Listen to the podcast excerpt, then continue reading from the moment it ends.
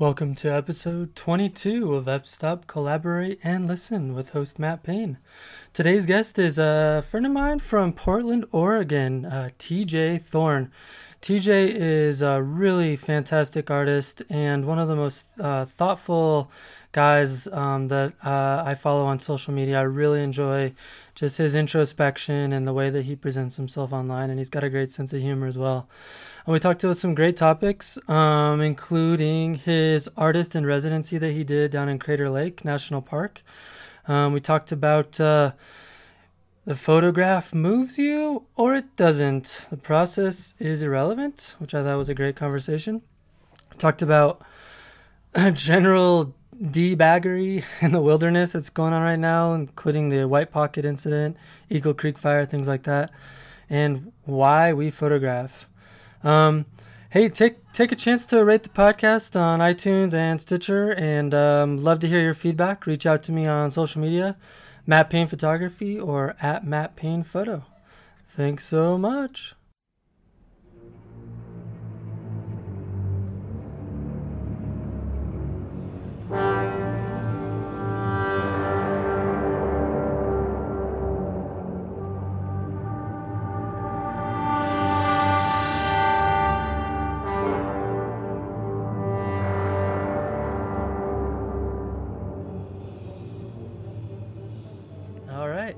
Well, man, TJ Thorn, it's awesome to have you on the podcast, man. Yeah, thanks for having me. Absolutely. Yeah, we've It's been. an honor. I'm glad you could. We could finally get, get it to work with all of the traveling you got coming up. Oh yeah. I'm a little bit jealous. Uh, you're going to the uh, the enchantments. Yep. Um, uh, what is today? Today is Sunday, so yeah, we're gonna head up on Tuesday, and then we start hiking in on Wednesday, and uh, we're gonna be spending about four nights up there, I believe. Oh man, that's shooting away. that's a place that I always wanted to visit. I Yeah, it's been on my list for a very long time, but I knew that it was a, a huge pain in the butt to get permits, so I didn't even go through with it uh, coordinating, um, you know, my whole entire life to make that happen uh, seemed unlikely. So, um, but things opened up a little bit for me, and uh, it was actually uh, one of my friends that got the permit. Um, two of them applied, and one of them got it, so we uh, ended up all getting invited. So it's pretty sweet. that's awesome. And you're going up there with um, like Michael Bolognino and Alex Noriega. Yep, uh, and Yeah, Alex is the one that actually got the permit. Um, so there was a group of eight of us, um, and it has whittled itself down. So it's going to be uh, myself, Alex Noriega, Ted Gore, Michael Bolognino, and Eric Bennett. yeah, that's like an all-star cast. See. Hopefully, uh, you know, all those guys are super good. So hopefully, uh, nothing catastrophic will happen on the trip, and we'll all bring back uh, some great photos. Absolutely. Yeah, I just got back. Um, I was shooting fall colors down here for like five days, Oh, nice. and ran into a bunch of really cool people. Um, some of it was planned and some of it was unplanned, but it was it was good to have some some people to shoot with. I actually shot a couple of days with um, Trevor Anderson and Oh, yeah. Bri- and Brian Swan. Yep, yep. I know those guys. So that was that was pretty cool. And then um, I shot several days with my buddy Kane Engelbert and um, Brent Dozerman, um, and um, yeah, it was awesome, man. It was it was a good time. Uh, Nice. I, I managed to get my car stuck in a, in a in a giant hillside of mud, so I had to get my car towed out. So that was fun. Mhm. I've, I've had my share of that. We just got back. Uh, my girlfriend and I just got back from the Steens Mountain Wilderness down in southeastern Oregon, uh, Yeah. shooting the the aspens down there. It's like the one spot that Oregon has some aspens. Yeah, I Um, never made it down there either. yeah, it was it, it was pretty awesome. You know, we spent uh, three or four nights, and yeah, just How far is that from Portland? Like six hours? uh, yeah, six to eight. Um, Whew. Yeah, but it's you know it's a it's an easy drive. It's it's pretty, and I I love the desert down there. You know, it's Oh, Alvord, yeah. it's yeah. I mean, or just you know just the, the high desert too. I mean, the Alvord Desert Playa is you know it's it is what it is. It's pretty cool to go down there and um, drive as fast as you can and and hang out and stuff. Um, but for me, the magic is up in the mountains, and uh, there's a, f- a four-wheel drive road that goes along one of the gorges that we just kind of had some really good stands of aspens, and we just hung out there for a couple days and poked around the forest. Uh, but we the the colors were a little later this year, so we actually ended up syncing up with uh, the first day of uh, deer season. Oh. So we did not have our hunter's orange. Right. Um, and we were, you know, normally you see some people like hikers and, and other photographers uh, bouncing around down there, but we definitely felt out of our element with uh, just being surrounded by hunters. Um, yeah, we ran into some moose hunters when we were out, which is oh, weird. I didn't even know you could hunt moose, but apparently you can. Interesting. I, I yeah. don't hunt anything. I hunt no, photons. Me neither. Yeah, I don't. I don't hunt myself. I guess we were all um, down there shooting something, right? exactly. Um, so hey, one of the things I wanted to ask you about um, that I, I remembered from um, following you is um, you did a artist in residency program in at Crater Lake. Yeah. And I was, uh, yeah, I was curious, like how how did you get that? What is what is that all about? Like what what did it, you know? Tell me about it. Um. Well, it was back in 2014, the end of October, and uh, one of my friends, a mutual friend on Facebook, had sent me the link um, to it. I did not know that anything like that existed, and a lot of the national parks have uh, artist in residency programs, and basically. Um, you go to their, you know, you find it on the interwebs, on the Googles and stuff, and they have different criteria. Uh, I, they, at least for Crater Lake, they were um, taking an established artist and an emerging artist, and at that point in time, I had kind of just started getting into photography, so I was considered an emerging artist. Um, I had to write a proposal on what I was going to be doing down there, with the end game uh, as set by them being documenting um, or somehow communicating the effects of climate change on the park through your art. Oh, interesting. So, yeah. Um, so I had to write a proposal kind of about that, my ideas. Um, had two letters of recommendation written, and I put it in. Never thought I'd hear back, and I got the phone call, and yeah, so I was down there for two weeks. Wow. Uh, yeah, at the end of October. So I, I, chose as late as I could go because I was hoping to be there when it snowed. And oh, the whole yeah. entire first week, it was just it was pretty much just blue skies and sunny weather. I was hiking in a t-shirt, uh, but the last couple days of the residency, I started getting some interesting weather and actually the first snowfall of the season, so that was exciting. That's awesome. But yeah, it was uh, it was hard because you know I was still kind of coming into myself as an artist, or at least you know barely scratching the surface of you know artistry and kind of how I thought about it and and considered myself an artist, and I had this external uh, thing going on. You know, the, what's the word I'm looking for?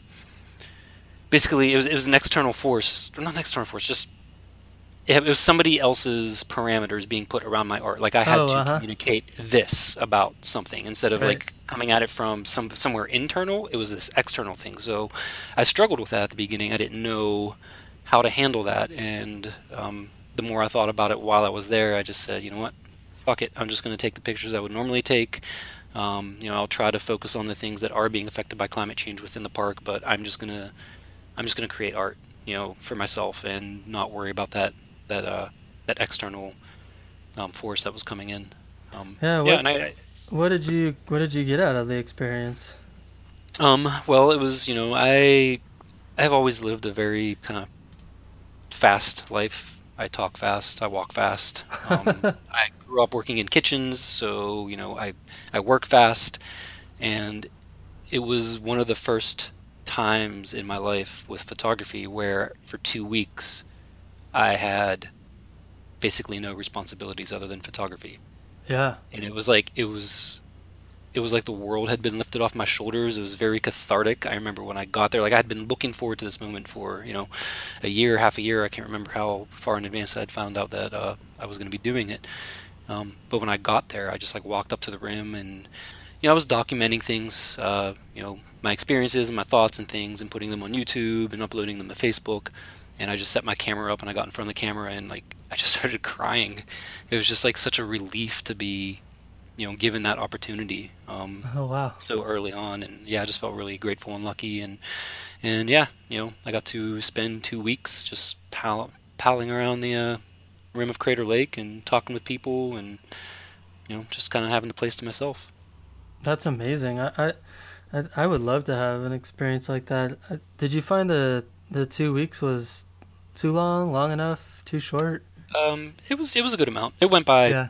faster, you know, knowing that I had to go back to reality um, was hard to swallow, but Right. uh, it was it was a good amount of time. You know, I, I would have liked to have more weather because you know, Crater Lake, aside from the lake um, itself and some of the trees, it's basically just dirt and rocks, and not pretty dirt and rocks. hmm Um, so bright, harsh light um, and blue skies with no clouds or no no interest uh, beside that um, doesn't make for the kind of photography that I like to do. So right. the, the first week and you know a ha- first week and a half, I basically I was a little disappointed in the weather and the photos that I was getting, but you know I was just taking the opportunity to just relax.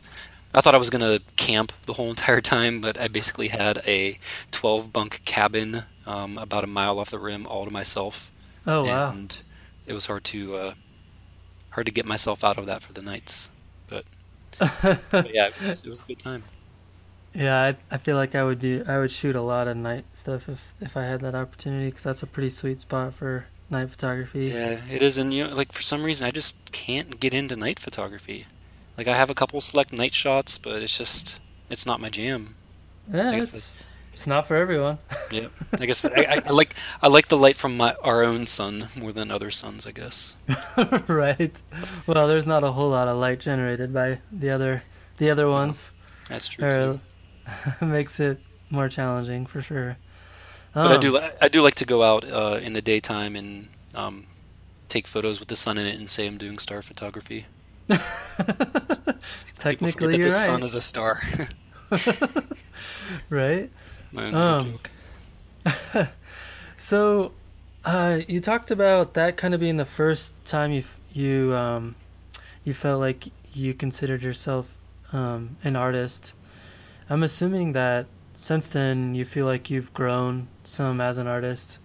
Um, how how has that process um, connected you um, with the environment, and, and and how does that play into how you do photography? Um, well, you know, it's I think the you know discovering yourself as an artist is obviously a journey. It's not something that just kind of clicks. And for me, it came from a lot of thinking, um, uh, a lot of things that I can't really put into words, but uh, just a lot of like self-awareness about what I like, and a lot of thinking about you know because there are certain things that I don't like to shoot. Um, Uh huh. and early on, you know, it's it's nice to get a pretty picture and to process that pretty picture and put that pretty picture up, but it's it's hard to um, to say exactly what it, what it is about the photo that you're drawn to, or what it is about photography that you're drawn to, or what you're trying to say with photography. And I think you know, just recently, I've been coming a little bit more into that and discovering you know what my purpose is and what I'm trying to communicate or what what my motivation for photography is basically. And you know I I've discovered that you know I like I like portraying wild beauty. Um, so you know when it comes to those popular places that are overshot oh my god. Did you hear that No. in the background no okay my dog my dog just coughed it was very loud. Oh. Lovely dog, thank you. Um, where was I? Um, but yeah, it wild, was uh, wild places and yeah, and wild places. popular. yeah. So you know, like you know, I obviously you know being in Portland, I'm very close to the gorge, and that place is or was very busy and very overshot. Um, Yeah.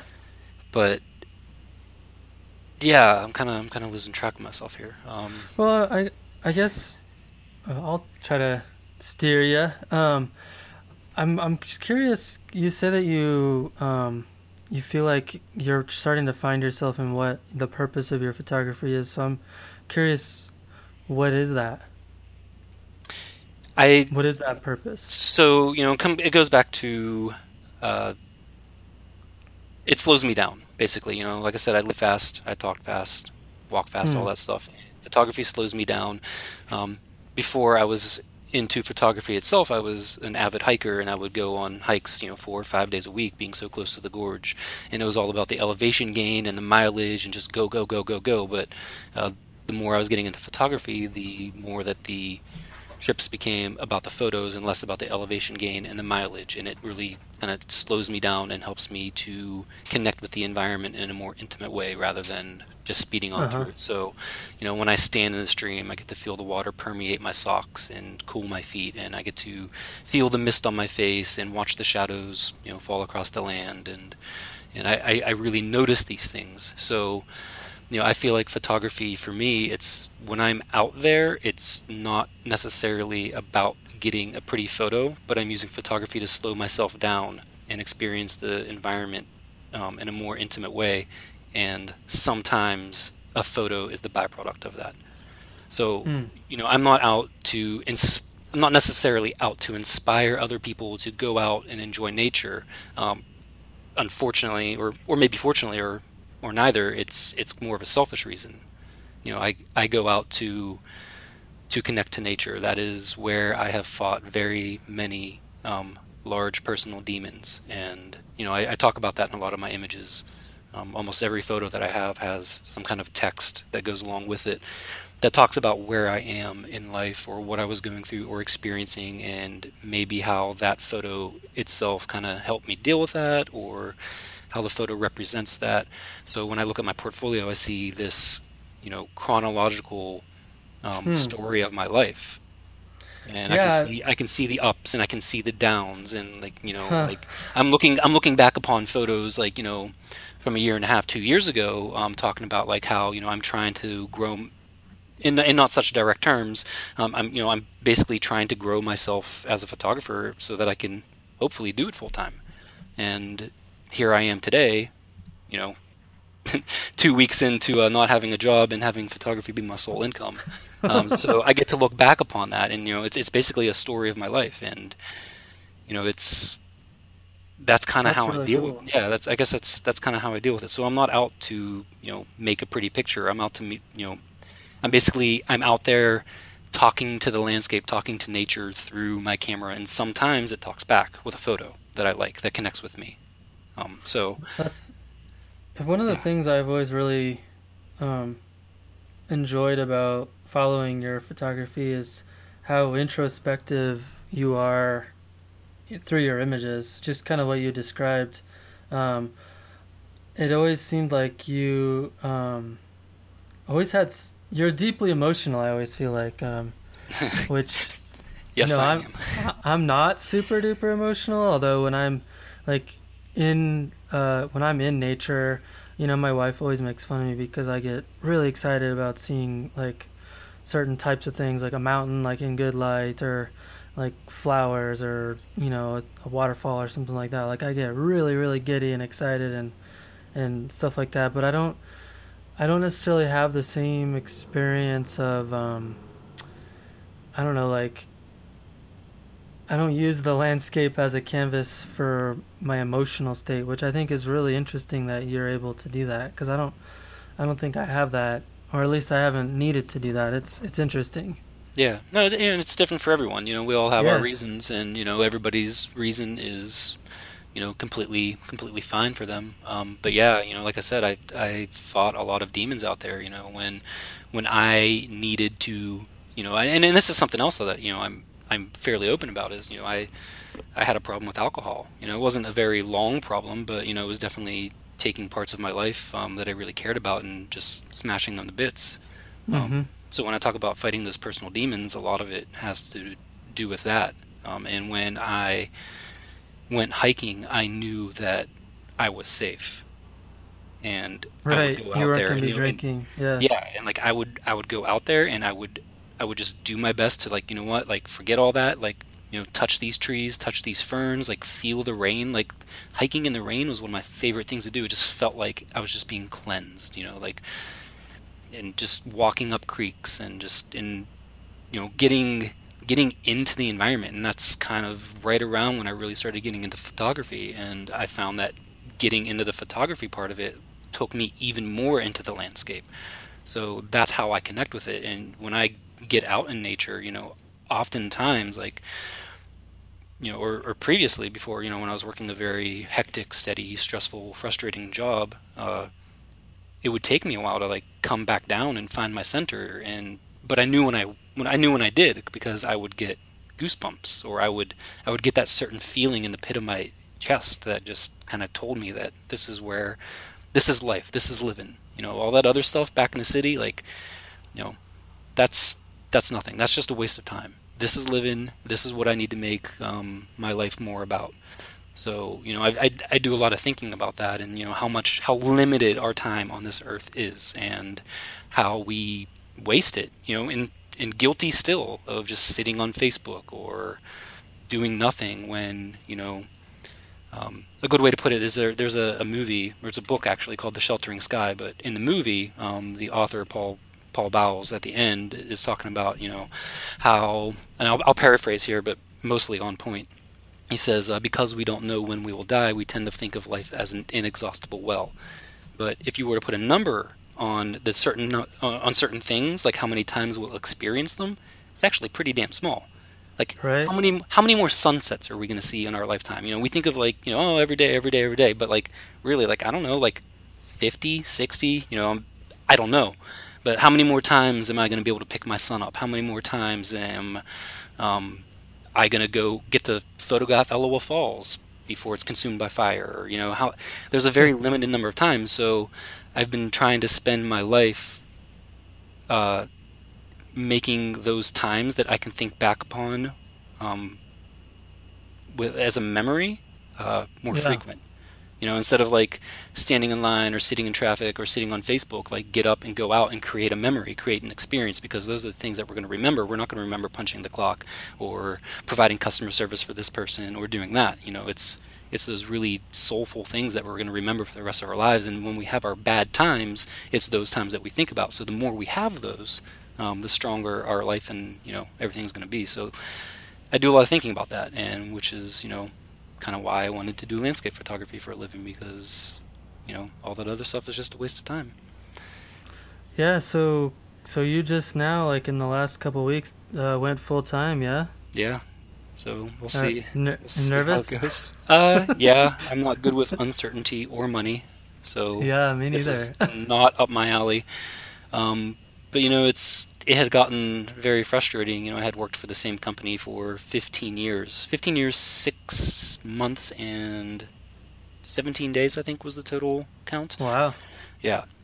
Um, and it was, well, you know. Where, where did you work? Uh, I worked for Whole Foods Market. Oh, okay. Yeah, so I, I, you know, I when I started with them, I was just a young punk who was in need of a job in a new city that I'd never been to, and you know, I like like I said, I, I grew up in kitchens, so I was a cook, and they brought me on as a cook, and you know, lo and behold, I had more to offer than just being a young punk. And, uh, you know, certain people showed me that and kind of coached me along the way. And I ended up, you know, moving my way up, um, becoming department manager of a really hectic team. And, uh, you know, it was, it was, it was very stressful. I had 55 people that I was in charge of, $100,000 a week in sales, and all the stress and frustration that went along with it. Um, yeah. And you know that's like I said, that's kind of when I started getting into landscape photography. When you know, I was about at the uh, end of my rope there, and you know, I decided that uh, that that was not living. You know, that was life, but it wasn't living, and I felt more alive and more fulfilled when I was doing uh, photography. So I was going to try to grow that business, and I gave myself a five-year goal of working for myself. And five years later, I've met that goal. So nice. Well, hopefully, you know, see, uh, you know, at the end, it was it was uh, I couldn't grow my business because I couldn't leave my job, and I couldn't leave my job because I couldn't grow my business. But right, right, right, right. With uh, certain certain companies buying out certain other companies, Amazon buying out Whole Foods, um, I was able to uh, cash in on some some money and create a little nest egg for myself. So that's what I'm going to be using to launch myself into the landscape photography profession. Hey, well, congrats, man! I think a lot Thanks. of people um, a lot of people out there are probably envious of that. Um, I don't know if I would do want to do it full time personally, but just because I feel like once you make it business, then it starts to make it less enjoyable. But may you know maybe not. Depends on the person, probably. Yeah. You know. I think it all Um, depends on how you line yourself up. You know, like I, I love teaching, um, and I Yeah, yeah. love seeing people uh, connect to nature um, through photography. Um, So if I can help them connect to nature through photography and help themselves grow as a person and as an artist, um, that's pretty awesome. Uh, Absolutely. and you know the the feedback that I've gotten from clients thus far um, gives me hope. Uh, so um, Feel I- like you're doing a good job, huh? yeah, yeah. You know, I, I think I provide a good. You know, I, like I said, I come from you know a the hospitality background, and um, I Right, right. definitely cater um, to to my clients, and you know, I, I want them to be happy. And if they go home with a smile on their face and a full heart, then and and know a little bit more about photography, then I've I feel like I've done my job. Absolutely, yeah. So yeah. it's, uh, So, you mentioned uh, you mentioned Eagle Creek um, and the the fire. Um, I was, I, I think I had mentioned to you yesterday about the um, incident that happened at White Pocket, where it looks like someone used like some blue smoke or something and just completely stained like a huge section of rocks. And I know like you know, it just keeps. It seems like it just keeps happening. These events where people just destroy uh, these amazing places. Um, what do you What do you think that's all about? Like, you know, are I people just jerks or what? I, I think we're all wondering that, um, and I wish I knew. You know, I I think the general consensus is that it comes down to education. You know, we have a lot of people that you know are just discovering these these lands through social media and don't necessarily have that deep, profound connection to it. You know, I I remember uh, I think it was last year I was up on this creek that used to be. I mean, it it, it it's so it's Gorton Creek in the gorge. Um, there's a Yeah, yeah. waterfall. You walk up the creek. There's a waterfall there. Um, you know, five years ago, I was going skinny dipping there. Um, right, right. and you know, last year you go up and there's going to be ten people there, like half of them like you know under the age of ten. So you know that, and and I remember seeing on one of the logs, uh, somebody had tagged the log with a sharpie um, with Oh their Instagram God. name, like, "Hey, follow me on Instagram." What? Yeah. So I, I called the dude out on Instagram, and him and his friends uh, didn't get it. Like they were very defensive, and you know I'm trying to come at it from an educational way. I'm like, hey, you know this this is ruining the experience of other people. Like keep natural places natural. You know the all that Right. crap that we say. Leave and, no trace. Hello. and they're like, well, this is you know that is part of my experience. Who are you to tell me that I can't have my experience by writing my Instagram name on this log? And I'm just oh like, my god. so it's it's these people, you know, like, and and it's definitely, you know, uh, social media has a huge part in it. Um, you know, it's it's a blessing and a curse. So it's yeah, these people find these places on social media. They don't have the, they wouldn't be out there otherwise. So they don't have that personal connection. They don't have like you know, those those demons that I fought in the gorge and in the Right. forest. Like they don't have that connection to it. To them, it's just like a cool place to go and to get likes. And the same thing there. Like I went back through this dude's Instagram, and he had a blue smoke bomb in Oneonta Gorge, a blue smoke bomb at El, or at uh, Gorton Creek Falls. Oh my you know, god. and Really? then- Maybe it's the same asshole. No, I mean I, I do believe that the kid was from Vancouver, and the Eagle Creek kid was from Vancouver. Um, but I don't. Oh. I, I don't think you know. It it sounded Well, I like they- meant I meant the uh, the white pocket. oh the white thing. pocket. You know, like that whole smoke bomb thing. Like I see, I see a lot of that on Instagram, and it's just, it's like the tr- it's like a trend now. I guess it's it's, I, I haven't the, seen it. Really? I guess I haven't been paying attention, but it's the new steel wool photo, I guess. oh my, ugh, So, but you That- know, makes me so mad.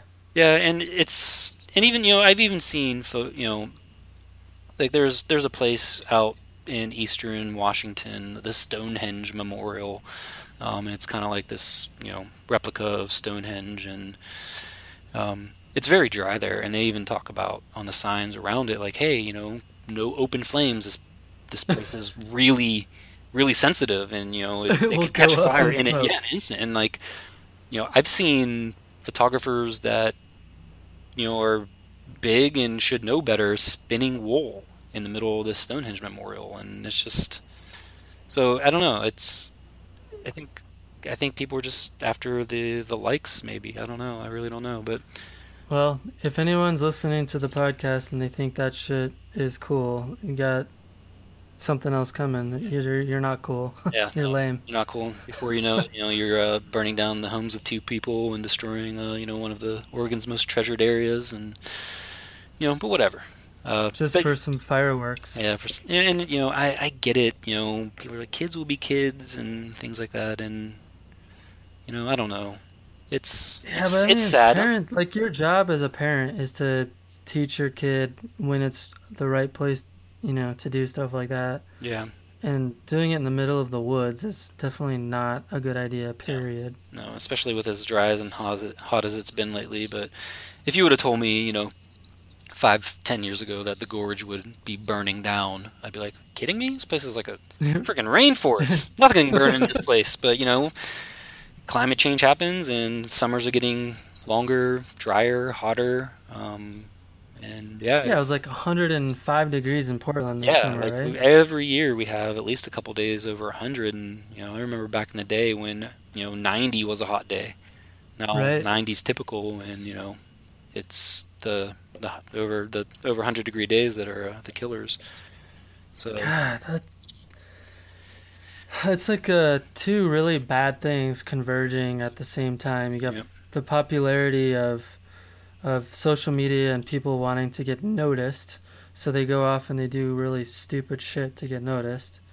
And then you have the environment becoming more and more fragile. Yep. Um, even if you don't believe in climate change or whatever, like it is more fragile now than it used to be. oh, yeah, totally. So, I mean, it's just a bad combination, you know? Yeah, and it's you know maybe this is Mother Nature's way of fighting back, being like, look, you're you know, it, it it's it's seriously like I cannot believe how busy it has been in the gorge within the past couple years. Like you know, I've I sat in traffic at Multnomah Falls on the Columbia River Highway for 40 minutes. You know, I know. I was just trying to take the scenic way through, but it's like you know you have that one small parking lot, and everybody's trying to like wait for the one car to leave, and and it's yeah, it's it's ridiculous. Oneonta Gorge looks like an like a public swimming pool. Um, Disney Gorge. yeah, Disney Gorge. Um, so yeah, it's uh, it's it, ha- it it it was bound to happen. Sad to say, and maybe this is Mother Nature's way of like hitting the reset button, being like, you know what, fuck all you guys. I'm, going, I'm going back a little bit, you know, right. and and you know I'm sh- I'm sure like the gorge won't be as busy. Um, you know, it's it happens. It's nature. You know, humans are nature, and whether or not it was going to be a lightning strike or you know a, campfire or a kid with fireworks, you know, something like this probably was going to happen, and there can be some Right. benefits to the ecosystem from this. You know, I'm not an expert, and I don't want to talk on it because you know obviously I don't I haven't really researched enough or anything, but you know this fact is, you know, nature's gonna come back. Like, you know, the gorge has been, you know, tortured for for decades, for for hundreds of years. You know, between logging and canneries and and all these other things going on, and and it comes back. You know, you you Yeah. see Mount, you know, you go up to Mount St. Helens and you see the destruction there. Like ten years ago, it looked like the surface of the moon. Now, like you, you're seeing all the plants come up. So, if something, if yeah, it's interesting. if Mother Nature can come back from a, a volcanic eruption like Mount St. Helens, like it's going to come back from this fire, and maybe not in our lifetime, but it'll be back. And you know, the the fact of the matter is, is right now this is like one of the most like unique times for the gorge in our lives. You know, it's new views may be opened up. You know, like the right. the- That's true. the non-native plant species that were taking over hopefully they'll die off and you know the, the native species can flourish and you know maybe some more uh, fauna will find its way in and you know it's it's going to be interesting to see the changes and you know i'm going to be out there all the time you know i'm i'm already in contact with the service or the uh, forest service my contact there to get out there and help rebuild trails and um, oh, you know, that's cool. yeah, it's it's not gonna be you know it's still gonna be beautiful, just in a different way. And you know I think we need to really search deep and think about you know our place in the universe and how small and insignificant of a blip that we are in in time, and realize that like you know like shit's gonna be okay, but uh you know we're just gonna have to find the beauty um, in different ways. Yeah. So- Meanwhile, it seems like people still want to shoot waterfalls, so they'll probably go to the other side of the gorge. Yeah, yeah, that's that's definitely. Uh, I mean, in, for workshops, you know, that's that's where I'm going to be looking. So, but yeah, you know, obviously, you know, who knows what's going to happen with, uh, you know, the the tourism now, and are people still going to want to travel from all over the world to see this burnt landscape? You know, they they always came for the lush greens and the the autumn colors, but are they still going to come from for this burnt landscape? You know, it's. I guess we'll have It'll definitely be different, you know. yeah. so we're gonna have to see. Um, but you know, I'm, Yeah. I'm excited to get out there and you know get get the trails open back up and and uh, just see see what happens. You know, it's Yeah. it's a very interesting time. I think I'm kind of with you. I think it'll be interesting. You know, we had a where where I'm from, Colorado Springs. We had a really bad fire there back in 2012, and it was right when I started getting into photography. And so it was actually cool, like the next year, to go up there where the fire happened and, and photograph the area that was burned. Like it was, it was it was just kind of it's totally different. Like you had like a lot of stuff growing back, but then a lot of stuff just burned and but it definitely changed the entire view of what you were looking at. Like it was, it just gave you a different appreciation for the the power of of a fire like that. Oh, You know, totally. um, it's you know, it, yeah, it's uh, it was crazy to see. You know, just I didn't get to uh, go to the gorge and see the full on fire, but I had driven through a couple times and can barely make through make some embers out through the smoke. Um, and oh right, you know, it was it was pretty damn emotional. You know, like I have a really strong connection to the gorge, and you know, a lot like I said, a lot of a lot of battles fought, and yeah, you know also you know that's that's where i was earning you know a significant portion of my photography income. So to see that raining down on my car in ash uh, was was heartbreaking. But Oh, I'm you know you, you go through the stages of grief and you know um you, you move on. So yeah I thought it was kind of interesting. Um, this is probably an unpopular, uh, unpopular viewpoint, um, or maybe I completely missed it. But one of the things I saw happening when that fire happened was it seemed like everyone who had gorge photos was like posting the shit out of their gorge photos. I think for one or two reasons. One, because they were sad Mhm.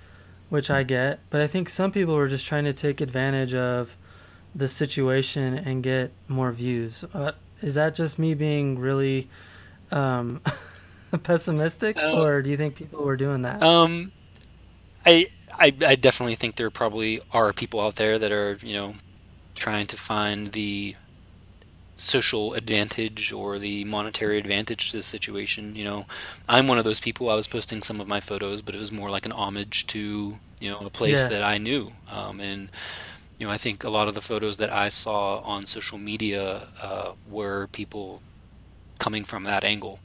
But yeah, you know, yeah. and there are definitely people out there that are, you know, that probably have like you know those intentions that you that you mentioned. But um, I think by and large, it was just people really kind of, you know, dealing with it through Sure. sharing of their images through photography. You know, that's that's how I deal with the battles and or the the battles Right, in my life is through photography. And you know, it seems like that might be. Uh, Maybe I'm just really cynical. yeah, you know, I, I'm I'm cynical too. Um, I try to keep it in check, and uh, you know, I, I I have to be positive and, and look for the, the the good in people um, in order to keep myself safe. Otherwise, you know, life gets rough for me. So, um, I yeah, I always I always hope hope for the best and try to, you know, have faith in people, even though Oh. maybe shouldn't. But no, they're they're, they're right. I mean, there are definitely good people out there, and you know, absolutely. but yeah. So, I, I, I think it's it's a mixed mixed bag, but by and large, I Right. think people were just kind of shocked and dealing with it through the sharing of their images. Yeah, you're probably right. so, um, when we corresponded about you coming on the podcast, you sent me um, something, and I really wanted to dive into this topic because, first of all, I don't know if I fully understand what you're trying to say, but I think you'll be able to just dive right in. So, um, you you sent me a sentence that says either the photograph moves you or it doesn't. The process is irrelevant. Tell me what you mean. Um, you know, I think as photographers, you know, we get highly critical of our own workflow or the workflow of others and certain techniques and the way that people do things, whether it's uh, focus stacking instead of using hyperfocal or it's, you know, processing with luminosity masks or panoramas or, you know, whatever have you. Like, there are all, you know, people create their photos in different ways. And, you know, being a, a kitchen person, you know, I don't uh, before I get to that, it's just like yeah, it's it's more about like the the photo is like is the product, you know, like the end result. The end result, like you know, if I look at a photo and it touches me in a certain way, like I don't care how it was made or you know, and, and you can get into right. the whole argument of you know digital photography versus you know that whole tired argument that I just don't even get into. It's just like, you know, I'm going to do my own thing and that person can do their own thing and that's cool for them and this is cool for me. Like, I don't give a shit. Like, either the photo moves me or it doesn't. And if I like the photo, cool. It's a cool photo. I am enriched for having seen it. If I don't like it, then I'm not. But whether the person used right. focus stacking or hyperfocal or whatever, you know, too much Orton or not enough Orton or whatever the hell you want to argue, uh, it doesn't. I don't care. So I think I, I said one time that um, I'm like, you know, it, if the cake tastes good, I can care less if the baker measured his flour in cups or in tablespoons. Like it, it doesn't it doesn't matter. Like it's it's about the cake. So I don't know. It, it was just kind of a thought. Like you know, I, I, I just see so much of just that argument comes up all the time of processing and and what is lying and how much processing is too much processing and you know where does everybody draw their line and people trying to draw their line and other people's sand. And it's just like just focus on yourself and focus on the art you know? When we spend yeah i used to bickering about i used i used to care a lot about it. And then um i've i i found it was just like it was poisonous like you just started you know, getting into arguments with people for what? Like, yeah, it's like like you said, either the photo is good or it's not. Like, who cares how it was created? Yeah, it's it's like it's art. Like, if I'm a painter, do you care if I use a certain type of brush or a certain type of paint? Like, right. And it's the it's the end result that you should care about. Yeah, and and I'm and you know what? I'm sure those arguments happen in the painting world too. Um, but it's just oh, it's, it's just not for me. Like you know, it's like you know everybody tries to tell each other what they should or should not be doing. And you know for me instead of you know instead of saying you know what? They did that and they shouldn't do that i'll say you know what? They did that and that's not for me. And i'll go find something that is for me. Because right. that is their own that's their own deal. That is a product of their own making. I don't have to consume that product. I don't have to like that product. Um, i can go find another another picture somewhere else that i like you know there's plenty of photography out there for you to find what you like. Um, but it's just like no the, the, bickering and like that, you know, that argument. That it's never gonna. There's never gonna be an answer to that. It's just arguing in circles, and it's like, you know, put a Bernie bro up against a Trump supporter, and let's see if one of them can change each other's minds. It's not gonna happen. You know? it's not gonna happen. Right. Um, so, yeah, I don't know. It's I, I think just as photographers, I think we'd all be better off and the the the medium would be a lot better off if we just focus on the art and just stopped bickering about the process so much. It's just it just gets annoying and nothing gets solved and. Although I think there are some um, some bright lines that shouldn't be crossed, that deal not so much with the process of creating the image, but perhaps the process of um, getting the image. For example, like using a drone in a national park oh, yeah, totally. without a permit yeah. or or using spinning wool in a place that could catch on fire like like to me like if, even if the image is awesome like you shouldn't have done it oh yeah absolutely i mean there could be yeah that i mean that's just that's just poor taste, you know, um, not following reg- like actual regulations that are designed to, you know, keep everybody in check and things like that. Um, so yeah, having having poor taste about you know where you take your image or how you capture your image is one thing, but to like, you know, try to say that somebody you know shouldn't be focal length blending um, when it's just their way of overcoming the limitations of a lens, uh, like big deal like you know right. like you know and, and, and i know that's that's a, a popular stance that you know or that's something that gets argued about a lot is uh, you know if i take a, a 14 millimeter shot of a mountain the mountain's in the middle and i have this lake in front of me the mountain's going to be super small. So why don't i shoot the mountain at you know 80 millimeters or whatever and bring that in bring it closer so it's not that pinhole cushion? Like that's just a that's overcoming the technical limitation of your lens. You know the same thing as as bracketing for exposure because your sensor um, has a limitation um, yep. To me, like that, that's how I view it. And but you know, you you get everybody arguing about whether or not it should be done, and it's just like, do you like the picture or not?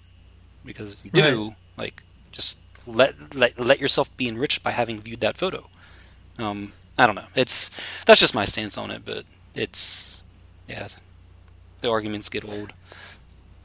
Yeah, it's uh, I've had that conversation so many times with so many people, um, and it's. Uh, I, I, I, I keep coming back to the same place you do. Like, at the end of the day, what matters is the end result, and how that result was achieved. It isn't really all that important in the grand scheme of things, honestly. Right, right. Yeah. so, it's about the cake, not so the measurements. so, um, speaking of uh, that topic, one of the things you said, and I think we've covered it a little bit, but I wanted to see if you wanted to expand upon it at all, was um, why do you do what you do? Why do you go out and take photos? I know you said that it, it helps you kind of battle your demons and stuff like that, but I'm at some point like you didn't just pick up a camera and realize that you were you had a tool to battle demons. Like i'm sure that was a process for you. So i'm just curious how you came to realize that that that was part of it and and and just answer the question why do you photograph? Um you know i th- um, yeah i mean uh, like i said a lot of it does come back to um, it's my way to connect and the photos are more of a byproduct of that rather than the the generating force. Uh, but I think what I liked about photography from the get go, um, back when you know I was using a Canon Rebel 35 millimeter film camera to shoot punk rock bands, uh, was that it stopped time. And yeah, it's like, you know, if you think about if you think about it hard enough, um, like we, we never we never really live in the present you know we're we're always living in the past because by the time we experience something and or see something you know i can be looking at this flower right here on my desk. Um, by the time i realize that i'm seeing that flower or like that fly fly away like that image has already happened or that that process is already i'm sorry. That has already happened because of the nanoseconds it takes for those signals to reach my brain by the time i realize that they're happening that moment's already gone. So we're always right. living in the past.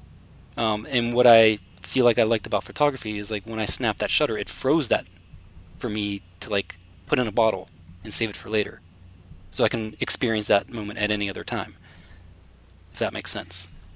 It does, yeah. So it's like absolutely, you know, it. Yeah, we, we we never we never truly get to experience the present. It's we're always living in the past, which I think is kind of hmm. weird. It is weird. You have to, uh, have to listen to this podcast high and see if I sound any better. well, I'm sure some of my listeners do do that. Yeah.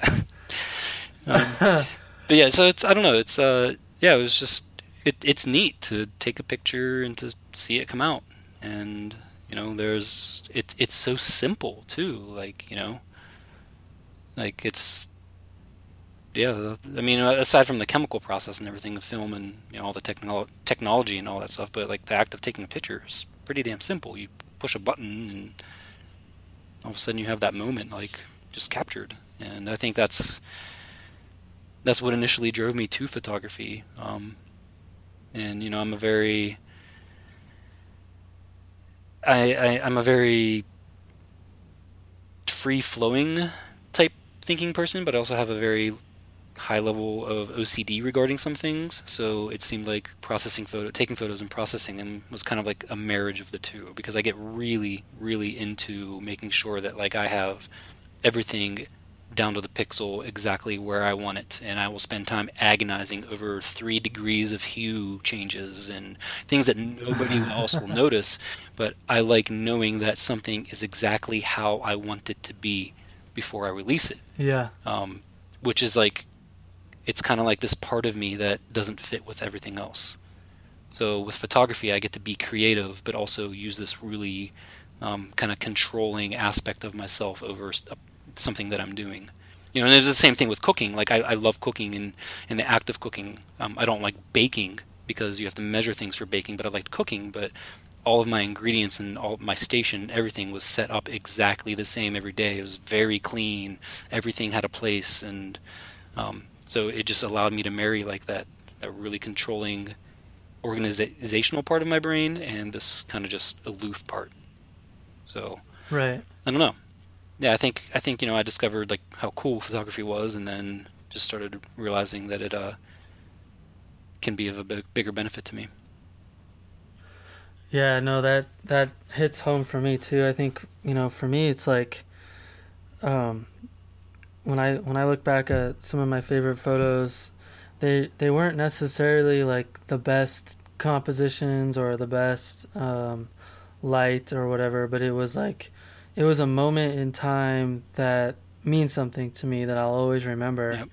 And it it's awesome having that photo to be able to look back on and say, "Yep, that was a freaking awesome day." Like you can remember this, that was you can remember the sights, the sounds. At least I can. I can remember, you know, the moment that I was pushing that shutter. Um, and it's a it's yeah. it's a period of time where I was like in tune with the universe, and I was, you know, I was just I was in my place, and that is kind of how I what I take from it now. You know, it's I'm not, I'm not just getting a pretty picture, but I'm I'm actually getting a byproduct of a time where I was like feeling a certain way. So I get yeah. to touch that every time I look at the photo. Yeah, I have this this photo I took way back in 2011 when I had I wasn't even very good. I'm still not good, but um, I remember I crested the top of this mountain, which was a pretty tough climb. And right as I crested the top, the sun rose on the horizon, and I was like scrambling to find a way to set my camera up because at that time I wasn't carrying a tripod with me at all. And so I, I like built a little cairn on top of the mountain so that I could have a makeshift tripod to shoot the sunrise. And it was not a great photo, but man, what a great like memory. I'll never forget like the way I felt that day. You yep. know, and it's like it was tremendous. Yeah, it's an awesome thing. You know, it's like I said, it's it's connecting ourselves to nature. You know, it's to me it it just makes it more, much more profound and intimate, um, rather than just kind of yeah. sitting there. I get to uh, I pay attention to a lot more things when I'm looking through my my little viewfinder. yeah. Well, you've I assume you've listened to a couple episodes um, of the podcast and you know what's coming. So I'm curious, uh, based on the name of the podcast, uh, f-stop collaborate and listen. What advice would you have for other landscape photographers? Ah, shit. You know, I, I think uh, one of the the things that I will always take with me. Um, was actually told to me by Aaron Reed, and I can't remember what the context was, but it was just like, don't forget why you photograph. You know, hmm. like shoot for yourself, and don't forget why you do it. You know, like don't don't start doing it for the wrong reasons. You know, and I'm starting to, yeah. You know, now that I'm going to be doing this full time, you know, I obviously, you know, need to have, be a lot more productive with my imagery because up until now, you know, last year I think I released six images all year. Um, this year so far, it's it's uh, October and I've released released four. You know, um, and now that I have all this time on my hands, I need to be careful to not release images for the wrong reasons. Um, just to right. get like you know business drummed up or to create momentum, I need to make sure that I I release photos that you know I'm always had but just maybe more regularly now that I have the the time to give to my business. But yeah, I would say just don't forget why you shoot. Shoot for yourself. Don't get caught up in the noise, and you know, just try to try to get in touch with the artist in you. I think you know I'm Yeah. just I'm really just kind of coming to terms with that, and like I said, it's a lot of things that I can't can't necessarily articulate, but um, you know I'm I'm seeing things differently now. I see the world differently, and I see images differently, and and I know why I like certain images and why I don't, and that only comes from being very introspective about yourself as an artist. Yeah, I had um I've actually lived that other side of that coin, you know, when I lived in Oregon, I feel like for about a year there I was shooting for the wrong reasons. Um and it I could tell looking back in a lot of my photos like they just lacked something. Like I was I wasn't doing it for the right reasons. And so I made a pretty conscious decision to to not really care what other people think um, and just focus on shooting for myself and it, it's made a huge difference because i'll go i'll go months without taking a photo and then i'll just something will spark me to want to to engage that part of my brain again and i go out and i'll shoot something that maybe isn't even that good but it was still like i'm shooting for me Yeah. not for facebook likes or you know whatever so Yep. yeah i think that's that's that's awesome advice Yeah, man and, it, and it's you know it. I, I find that I press my shutter button a lot less now. You know, I I Yeah, will go somewhere and you know I'll yeah it'll be really pretty, but like you know I I don't press my shutter unless I feel compelled to. I'm not just out snapping photos away and you know throwing something in the wall and see what sticks. You know, like I said, like I'm I'm deciding what I'm putting out there to the landscape, and some like I said, sometimes it talks back with a photo that really that really connects with you know connects with me. So Yeah, absolutely. Yeah. So the last thing, um, who would you love to hear on the podcast? Hmm. Well, I know we uh we talked about uh I suggested Alexander Deschaumes, but it doesn't sound like that will work out. Um, Yeah, I already reached out to him. He just he doesn't feel like his English is there. yeah, I mean he's But I did watch some of that video you sent me yesterday. It was pretty awesome. yeah, like he had that uh, that movie about him, uh, the quest for inspiration. Um, very Yeah. very well done. But yeah, he will make you. He will both inspire you and make you hate your make you make you feel like shit about yourself as an artist at the same time. Um, but it's really yeah, it's really inspiring to see somebody who puts that much work into it and that much thought, and just the way he says things about it is uh, is amazing. Um, you got Guy Tal on there, so that would be another one. Uh, but I'll talk to I'll talk to Ted when he flies in tomorrow, and see if I can get him on on the podcast for you. Ted Gore. Yeah, I would love to have Ted Gore on. He's he's been a inspiration for me for a long time. for many people, and you know he's been he's been very quiet, so maybe he has a lot to say. So we'll see what we can do. But but also, you know, uh, like I said, uh, Eric Bennett is flying in tomorrow too, and he's uh, I've been talking with him a lot recently, and we're hoping to partner up on some workshops coming up. And uh, he's he's he's got the he's got the the side of the artistry that that jives with me, so I enjoy that. So Nice. you should hit him up too. Cool. Yeah, that's those are awesome suggestions. Thanks, No man. problem. Well, cool, man. I really appreciate you taking time out of your busy schedule to to come on the podcast. It's been really fun to talk to you about about all this fun stuff and make fun of uh, all of the idiots that are using smoke bombs. Yeah, really? No, I, I, I totally appreciate it. God. I, uh, Yeah, man. It's an honor to be on. honor to be on here. Yeah.